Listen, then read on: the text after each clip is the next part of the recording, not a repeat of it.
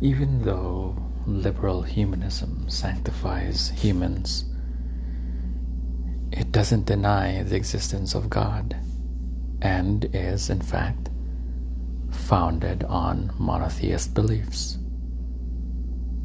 The, liber- the liberal belief in the free and sacred nature of each individual is a direct legacy of the traditional Christian belief in free and eternal individual souls. Without recourse to eternal souls and the Creator, God, it becomes embarrassingly difficult for liberals to explain that what is so special about individual sapiens. Another important sect is socialist humanism. Socialists believe that humanity is collective rather than individualistic. They hold as sacred not the inner voice of each individual, but the species Homo sapiens as a whole. Whereas liberal humanism seeks as much freedom as possible for individual humans, socialist humanism seeks equality between all humans. According to socialists, inequality is the worst blasphemy against the sanctity of humanity, because it privileges peripheral qualities of humans over their universal essence. For example, when the rich are privileged over the poor, it means that we value money more than the universal essence of all humans, which is the same for rich and poor alike. Like liberal humanism, socialist humanism is built on monotheist foundations. The idea that all humans are equal is a revamped version of the monotheistic conviction that all souls are equal before God. The only humanist sect that has actually broken loose from traditional monotheism is evolutionary humanism, whose most famous representatives are the Nazis. What distinguished the Nazis from other humanist sects was a different definition of human humanity, one deeply influenced by the theory of evolution. In contrast to other humanists, the Nazis believed that humankind is not something universal and eternal, but rather a mutable species that can evolve or degenerate.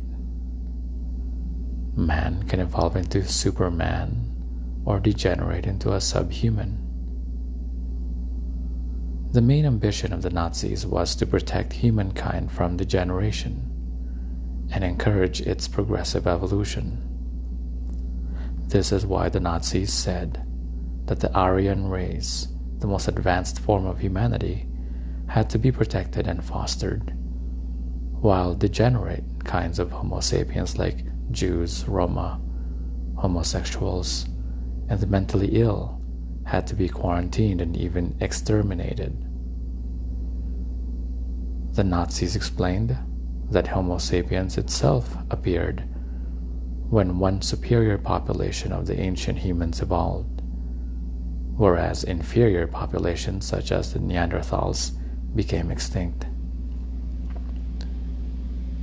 These different populations were at first no more than different races, but developed independently along their own re- evolutionary paths. This might well happen again. According to the Nazis, Homo sapiens had already divided into several distinct races, each with its own unique qualities. One of these races, the Aryan race, had the finest qualities: rationalism, beauty, integrity, diligence. The Aryan race, therefore, had the potential to turn man into Superman.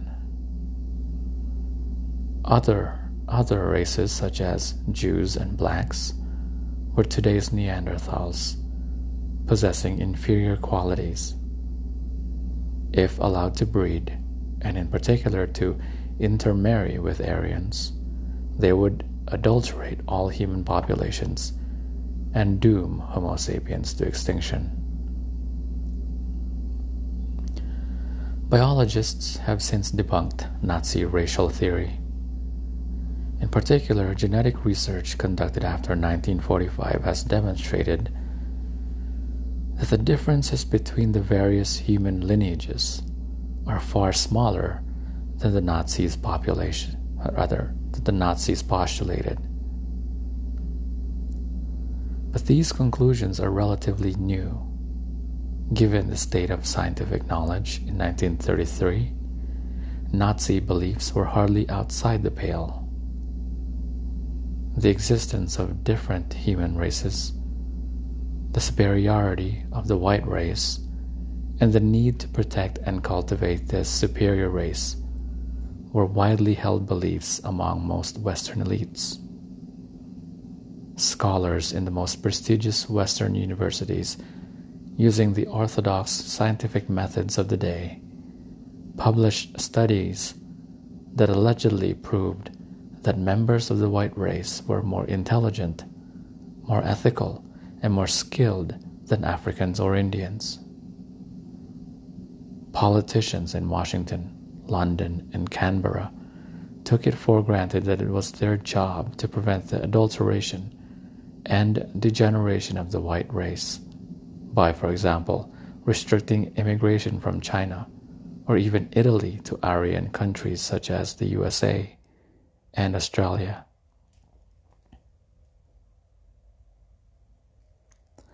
These positions did not change simply because new scientific research was published. Sociological and political developments were far more powerful engines of change. In this sense, Hitler dug not just his own grave, but that of racism in general. When he launched World War Two, he compelled his enemies to make clear distinctions between us and them. Afterwards, precisely because Nazi ideology was so racist, racism became discredited in the West. But the change took time. White supremacy remained a mainstream ideology in American politics, at least until the nineteen sixties. The White Australia Police, which restricted immigration of non-white people to Australia, remained in force until nineteen seventy-three. Aboriginal Australians did not receive equal political rights until the nineteen sixties, and most were prevented from voting in elections because they were deemed unfit to function as citizens.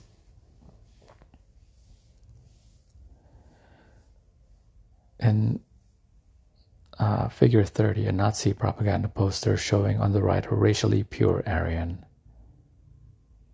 and on the left, a crossbreed.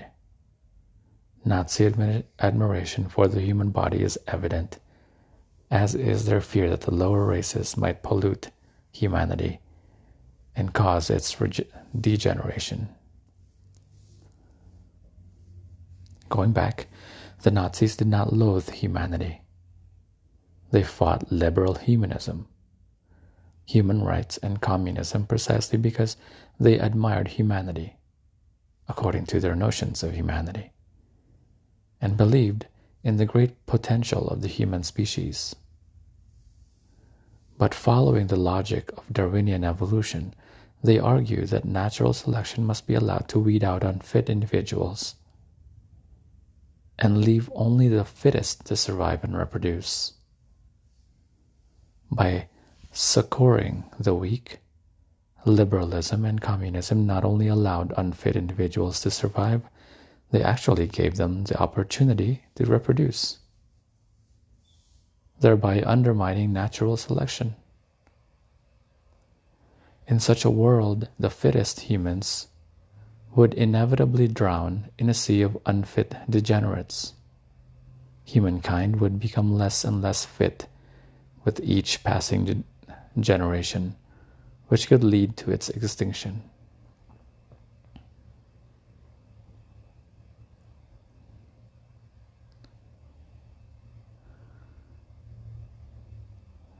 A nineteen forty-two German biology textbook explains in the chapter "The Laws of Nature and Mankind" that the supreme law of nature is that all beings are locked in a remorseless struggle for survival.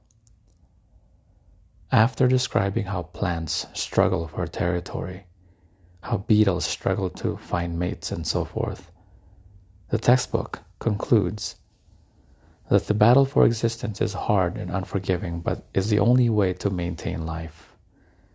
This struggle eliminates everything that is unfit for life and selects everything that is able to survive. These law, natural laws are incontrovertible. Living creatures demonstrate them by their very survival. They are unforgiving. Those who resist them will be wiped out. Biology not only tells us about animals and plants, but also shows us the laws we must follow in our lives, and steals our wills to survive, to live and fight according to these laws. The meaning of life is struggle. Woe to him who sins against these laws. Then follows a quotation from Mein Kampf. The person who attempts to fight the iron logic of nature and thereby fights the principles, he must think for his life as a human being. To fight against nature is to bring about one's own destruction. At the dawn of the third millennium, the future of evolutionary humanism is unclear. For sixty years after the end of the war against Hitler, it was taboo to, th- to link humanism with evolution and to advocate using biological methods to upgrade Homo sapiens. But today, such projects are back in vogue. No one speaks about exterminating lower races or inferior people, but many contemplate using our increasing knowledge of human biology to create superhumans. At the same time, a huge gulf is opening between the tenets of liberal humanism and the latest findings of the life sciences, a gulf we cannot ignore much longer. Our liberal political and judicial systems are founded on the belief that every individual has a sacred inner nature, indivisible and immutable, which gives meaning to the world and which is the source of all ethical and political authority. This is a reincarnation of the traditional Christian belief in a free and eternal soul that resides within each individual. Yet, over the last two hundred years, the life sciences have thoroughly undermined this belief. Scientists studying the inner workings of the human organism have found no soul there. They increasingly argue that human behavior is determined by hormones, genes, and synapses, rather than by free will. The same forces that determine the behavior of chimpanzees, wolves, and ants. Our judicial and political systems largely try to sweep such inconvenient discoveries under the carpet. But in all frankness, how long can we maintain the wall separating the Department of Biology from the departments of law and political science?